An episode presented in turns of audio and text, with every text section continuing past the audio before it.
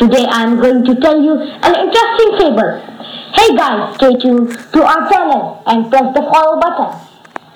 There was once a man and a lion who were traveling together on a long journey. As they walked along, they talked about many things.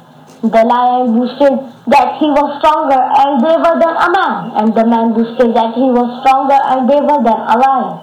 Of course, a man is stronger than a lion, boasted the man.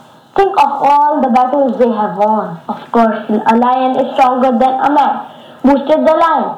Think how much bigger the lion is.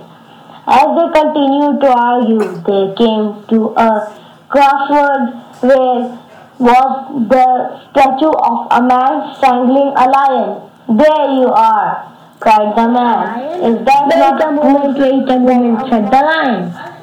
That is just your view. If we lions could make statues, I am sure we would see the lion winning the fight. I hope guys you like the fable. Stay tuned for updates. Press the follow button.